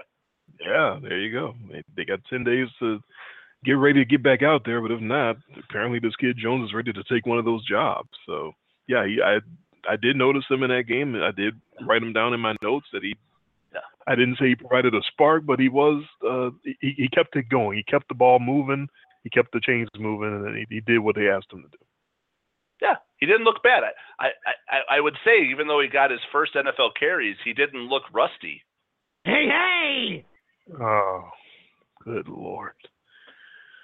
We haven't had a rusty. A we rusty haven't had a rusty. A little rusty. Does anybody get that joke? Do you think uh, like five people uh, who grew up in Chicago get that joke? But you know what? The people who got it are laughing their asses off right now. In much less detail at gmail dot com. Did you get that joke? And are you laughing your ass off about it? Let us know. or, or hit us up on Twitter. I've actually used my Twitter, people. That's right. Yeah, and I, I got into a I got into a minor Twitter spat with somebody today when I commented on something N F L Network posted about how Tom I, I they toasted the, they posted that Tom Brady's the greatest of all time, and I don't oh think boy, he is. That's, that's I, the way to get I, you I like, going. I know. I was like, nope. And I basically pointed out the fact of what that team plays like and what their record is without him. Their record is no worse without him than it is with him. I know that's your, your hot button issue. He, yeah, Tom Brady, not the GOAT. So I'm I'm keeping this alive here, and I probably get some idiot Patriot fan. Some some guy comes back. Oh, they were sixteen and oh the year before. To which I promptly replied, "Oh yeah, how'd that end up? How'd that go? How how many rings did they yeah. win off? Uh, how many uh, Super Bowls did they win that year?" And the Golden State Warriors won seventy-three games. How'd that go? The Atlanta Falcons led twenty-eight to three. And that didn't it didn't go so well either. No. I'm not sitting there going that Matt Ryan is the greatest quarterback of all time, though. Well, you would if he won five rings. Uh, it's uh, maybe. But yeah, that you you've long said on this show your belief that Tom Brady is. You've said it. The greatest system quarterback yes. of all time. The S, the S word. You said the S word. That's right. I did. I said the S word in reference to Tom Brady because it is a system, and the proof of that would be in the fact that when he's not there, that team produces at almost the same level. I, you just, that offense last year in those those games with Jimmy Garoppolo, they didn't drop off. There was no problems with them playing. It was like, oh, where's Tom Brady? We're terrible. No, they, they were just fine. They adapted. That's that's why I will contend that Bill Belichick may go down as the greatest head coach of all time. But I don't think the Tom Brady, I don't think it's a combo meal there. I don't think you get one with the other. You don't have to have them both. Yeah, I don't even know how you're supposed to measure who could be the greatest whatever of all time. Right. And I've talked about this many times, especially in the N F L, when there's so there's such a stark difference between the offense and the defensive players. There's nobody doing both jobs. So therefore, it is as dependent on the other side as any sport. In baseball, you play offense and defense. In basketball, you play offense and defense. In football, you play one or the other. And to say one quarterback is greater than the other because of Super Bowl results, look, you have to explain to me if you're going to say Tom Brady with five, and that makes him the greatest. If you're going to say before that, Joe Montana, how many did he win? Four? That yeah. was, there, there were a lot of people arguing Joe Montana was the greatest quarterback of all time before Brady came along, and I didn't believe in that either because I watched Joe Montana play, and he was a great quarterback. He wasn't the greatest I ever saw. But when it's such a, a stark difference with offense, defense, and you can only control what you can control, if you're going to measure it by rings, then you have to explain to me why you would not say Eli Manning is greater than Tom Brady, because both times Eli Manning played Tom Brady in the Super Bowl, he beat him. So tell me how that works. Yeah. I'll tell you what, that's not even close. That, that and that's those are those, you know, those are those. Oh, you know, that's that's like you've been listening to the score out of Chicago too much. This team beat this team, but this team beat that team. Therefore, we're better than that team. And you'd hear that from a lot the people of calling in on the radio score all the time. Yeah, I, uh, yeah, that is a lot of sports talk radio. Some team beats one team, but that team beat somebody else, even though, but that team, the, the, the second team might have beaten a better team, but we beat them and they beat the best team. So therefore we're the best team in the league. Why isn't uh, anyone no, just, talking about this? Why does, yeah. I, I just look at what I see and, and I've never had the feel. I've never had the feeling when I watched Tom Brady that I was watching the best thing I've ever seen. Or, or the greatest, like, oh, it doesn't get any better than this. You know, I don't get the, I didn't get that feeling like when I was watching, I don't know, like Barry Sanders or Walter Payton, you know, I mean, or, or Jerry Rice. You couldn't possibly feel that way because his first championship was ninety percent because of the defense, defense and the two yeah. rings after that were probably sixty percent because of the defense. It wasn't until yeah. after he got and, Randy Moss that he became a great right. quarterback. And the most and two recent so rings were because the other team completely shit the bed. But we can't talk about that. Uh, well, I mean, the Seahawks one was just as bad. I know, I know. Yeah, they they should, absolutely know? should have beat the Patriots. You're right. Cost me a I'm season, saying, too. But we, I'm just saying we can't talk about that because the Patriots won, and that's all that mattered, and Tom Brady's the greatest. Tommy's the greatest of all time, and that uh, doesn't matter. You know, wh- whoever you were arguing with, you know, was a, a you know Boston guy with a oh, absolutely, just, absolutely. That's what I. That's why. That's why I relish it because just because all you have to do is go on Twitter, you know, and disagree with somebody, and you can you, you can just you think like you're calling them out because you're the keyboard warrior. I wasn't taking shots at people. I was just making a comment saying, I don't think he's the best, but somebody, oh, no, no, no. They, he, they did this. I said, well, you know, that's why I pointed out they were eleven and five with Matt Castle and three and one last year without Tom Brady. That's fourteen and six. That might be a better win percentage than Tom Brady has for his career. You may not have been take, taking a shot at that guy, but you were taking a shot at that guy's guy. Oh, oh I was taking a shot at their boy. And therefore, you take you take a shot at Tommy. You're taking a shot at me. Yeah,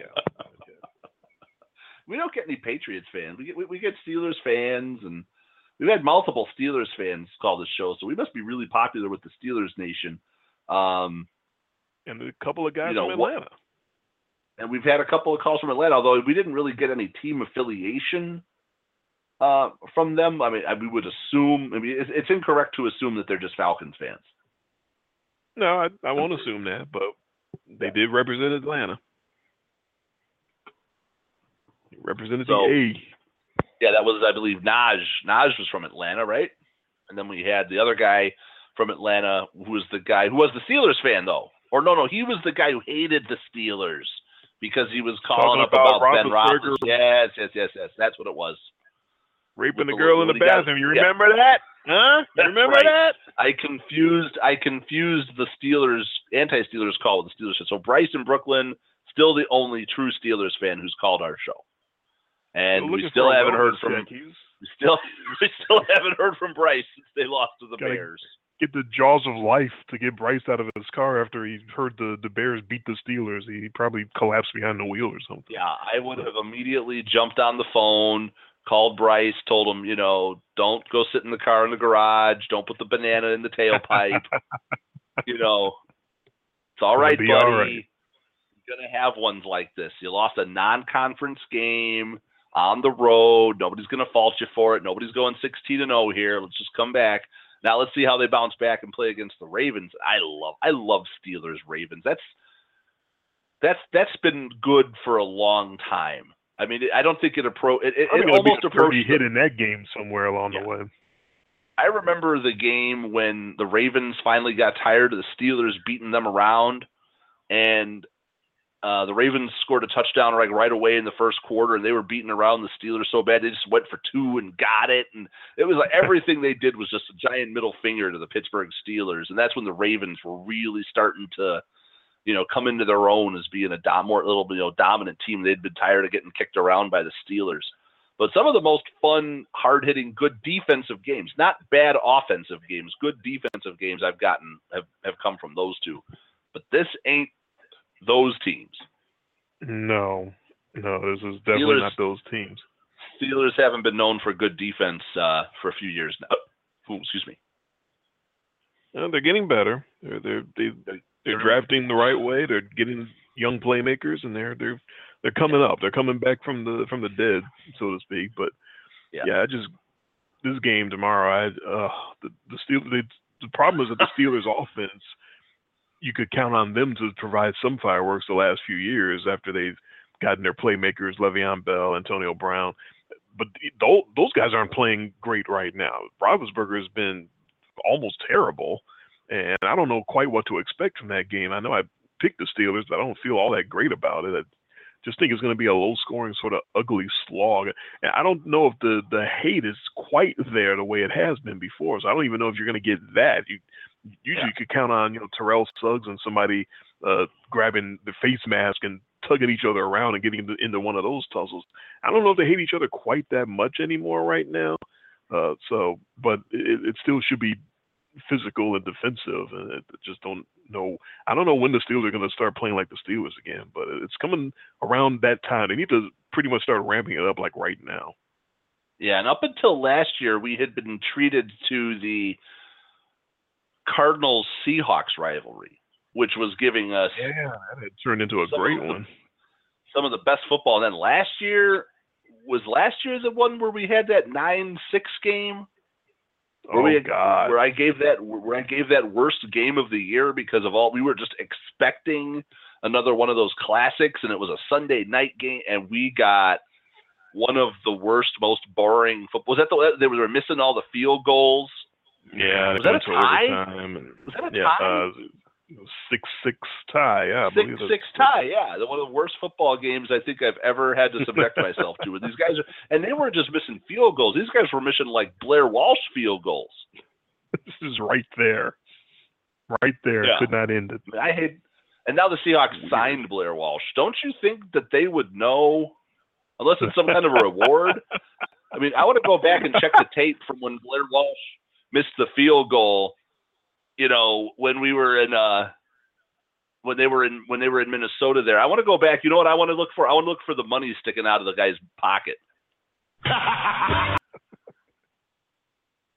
See, we hit it again at the same time. Yeah. you, uh, you hit it earlier than me by a second, so I canceled you out and yeah. started playing it over again. Okay. So we were, we were we thinking on the same page there. Yes, absolutely. Yeah. But yeah, I want to go back and check the tape when Blair Walsh yanked that field goal, because for what other reason would the Seahawks, after seeing that, go, hey, let's sign this guy. It looks like a good yeah. addition to our team. What? Well, we never talked about it, but toss-up. What's the worst decision, that or the Bears looking at that terrible second-round draft pick from Tampa Bay, Washington? Yeah, let's bring uh, him in. He might know, be good. You know what, though? They didn't – they knew enough to just cut him, right? Yeah. Why are you bringing him in? They just, they gave he's him awful. a tryout. They gave he's him a terrible. tryout. You can give anybody a tryout. They could give me a tryout. That doesn't mean they're going to sign me. They That's fine. The Saints – I mean, the Saints. They had the, the, the Seahawks actually signed this guy. Yeah.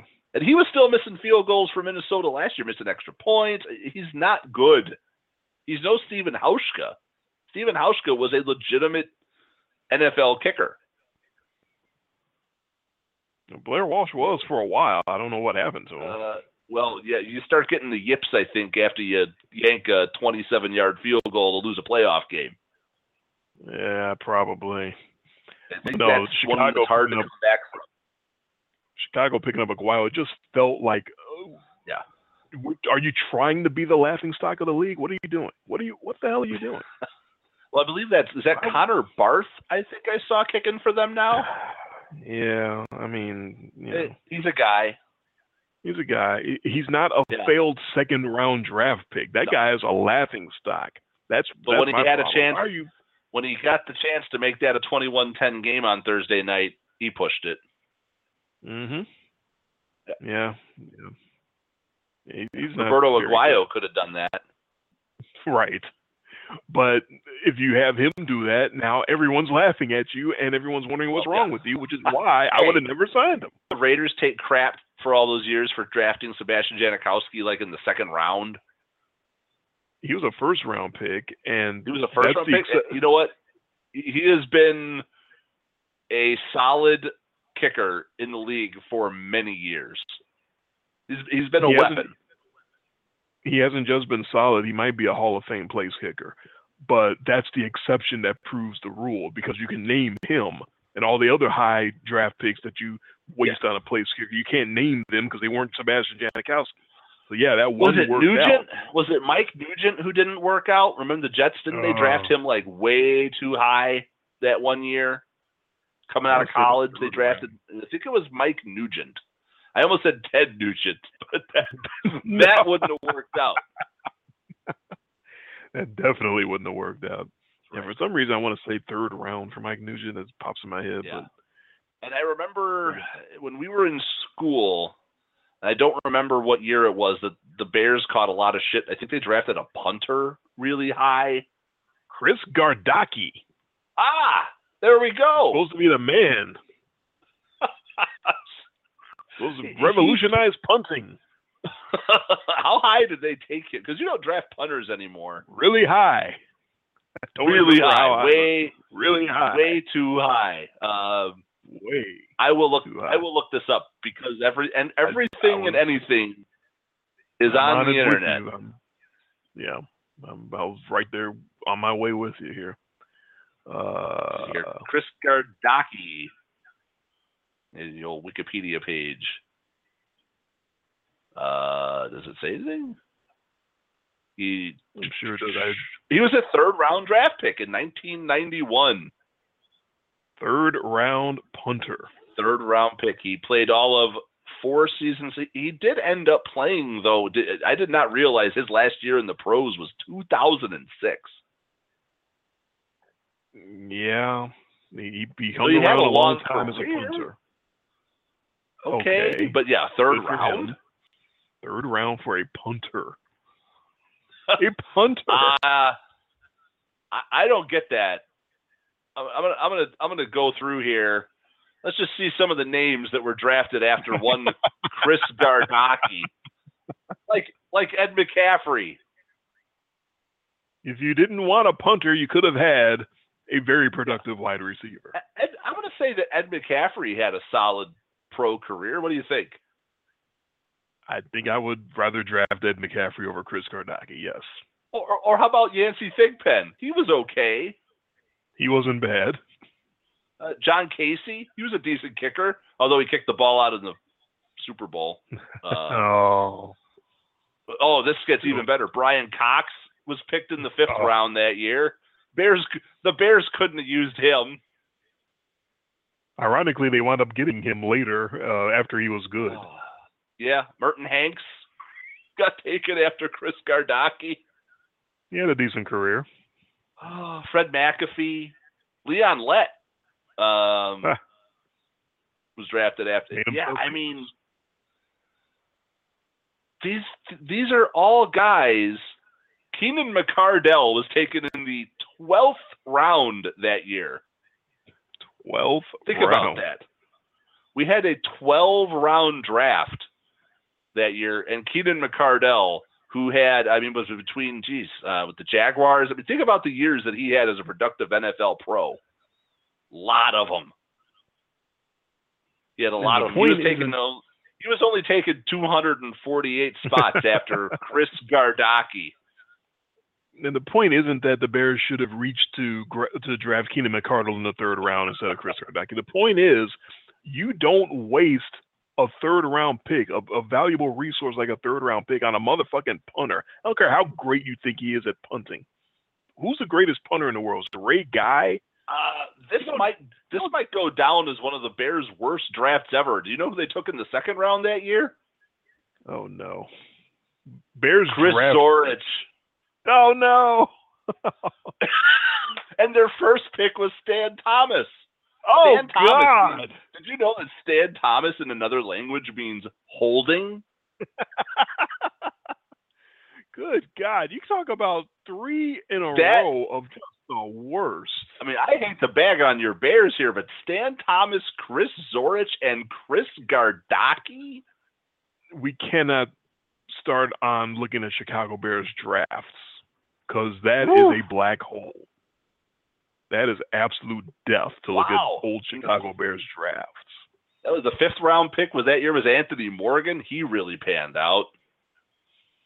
There's, there's a, the other draft with Rashaan Salam. There's the other draft with Curtis Enos. There's the other draft with Curtis Conway. There's just we we could get into the Bears drafts and just yeah. vomit all over the place. Yeah, they drafted their quarterback of the future that year in the seventh round, in Paul Justin.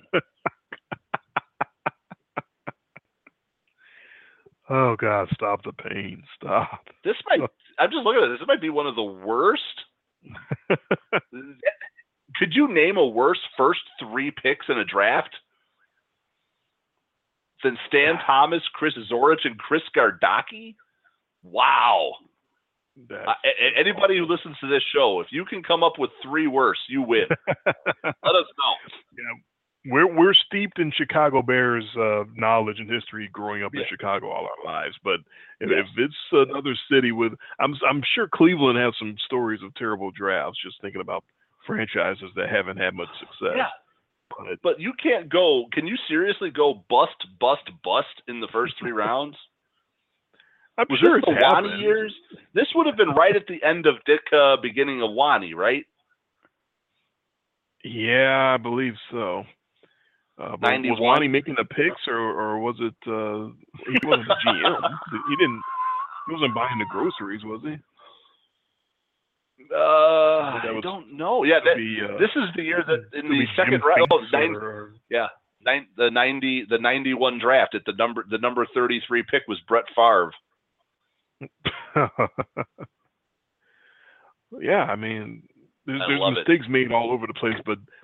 Rarely will you find the mistake of bust, bust, punter. That's punter. The thing. We really like the way that Stan Thomas, who was the human holding machine, right? I mean, we agree on that. Oh, he was that's going to go. That's so got to go down as one of the Bears. The Bears are an organization that just that is just ripe with bust first round picks. No and Stan doubt. Thomas, it was. You know, we've had all the bust running backs that the Bears have drafted. But Stan stands out in particular. First of all, I believe Stan looked like the Stay Puft Marshmallow Man, from what I can remember. Unfortunate a, a looking fluffy, man. a fluffy fellow. Um, yes. And then Chris Zorich, who was the most overrated Bears player possibly in history, because he was good for the community, but just awful at football. And he went to Notre Dame. Nice, yeah, nice Southside black kid who went to Notre Dame. And everyone loved who was a, who was amazing at giving to charity. I mean, we'll never take away from what he was doing in the community. He was awesome at that. He just happened to be really terrible at football. Yeah, like undersized. I mean, whatever, yeah, Just not good. Whatever good he did, it wasn't worth the second round draft pick. Not even close. No. So and it's not that all. So there you have it. Yeah. Yeah. Yeah. Oh wow! Boom! Boom! Boom! Wiki, Wiki WikiLeaks, Wikipedia. Thank you. Thank you for letting us relive here on In Much Less Detail the nineteen ninety-one N F L Draft. Don't ever do that again. Um, all right. Next weekend is the big weekend where I will, where I'm guaranteed to do this show from somewhere other than here in my bedroom yeah. for the first time. Which ever. means I will be in control next week. Be afraid. Be very afraid. Uh, I don't even know what night is going to be freed up for me to do. I, yeah. I guess I'll plan for Saturday at, uh, I probably should plan for Saturday at ten just in case we're still doing yeah. something at nine o'clock. Um, yeah. Now, what? When do you leave? We're driving out Friday. Okay. And yeah, and I know you are a big stickler on not doing our picks on Thursday. So. Yeah, that's uh, a little early for me. I know, I know we've done it in the past and you've never liked it. No.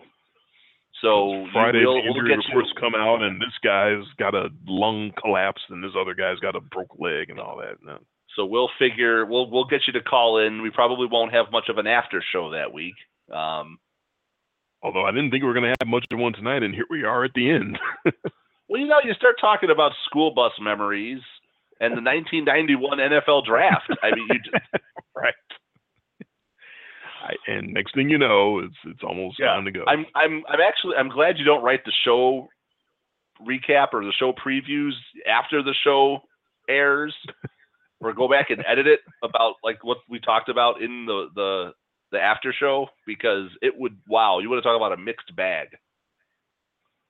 I actually have started trying to do that. I did that tonight.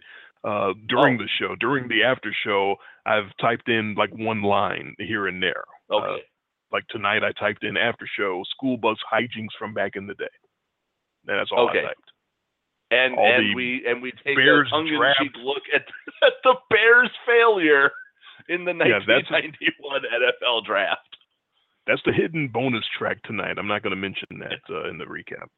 Oh, okay. Yeah, but we started off talking. I mean, this all started. You do realize the whole genesis of this conversation about the Bears was us making fun of the Seahawks for signing Blair Walsh.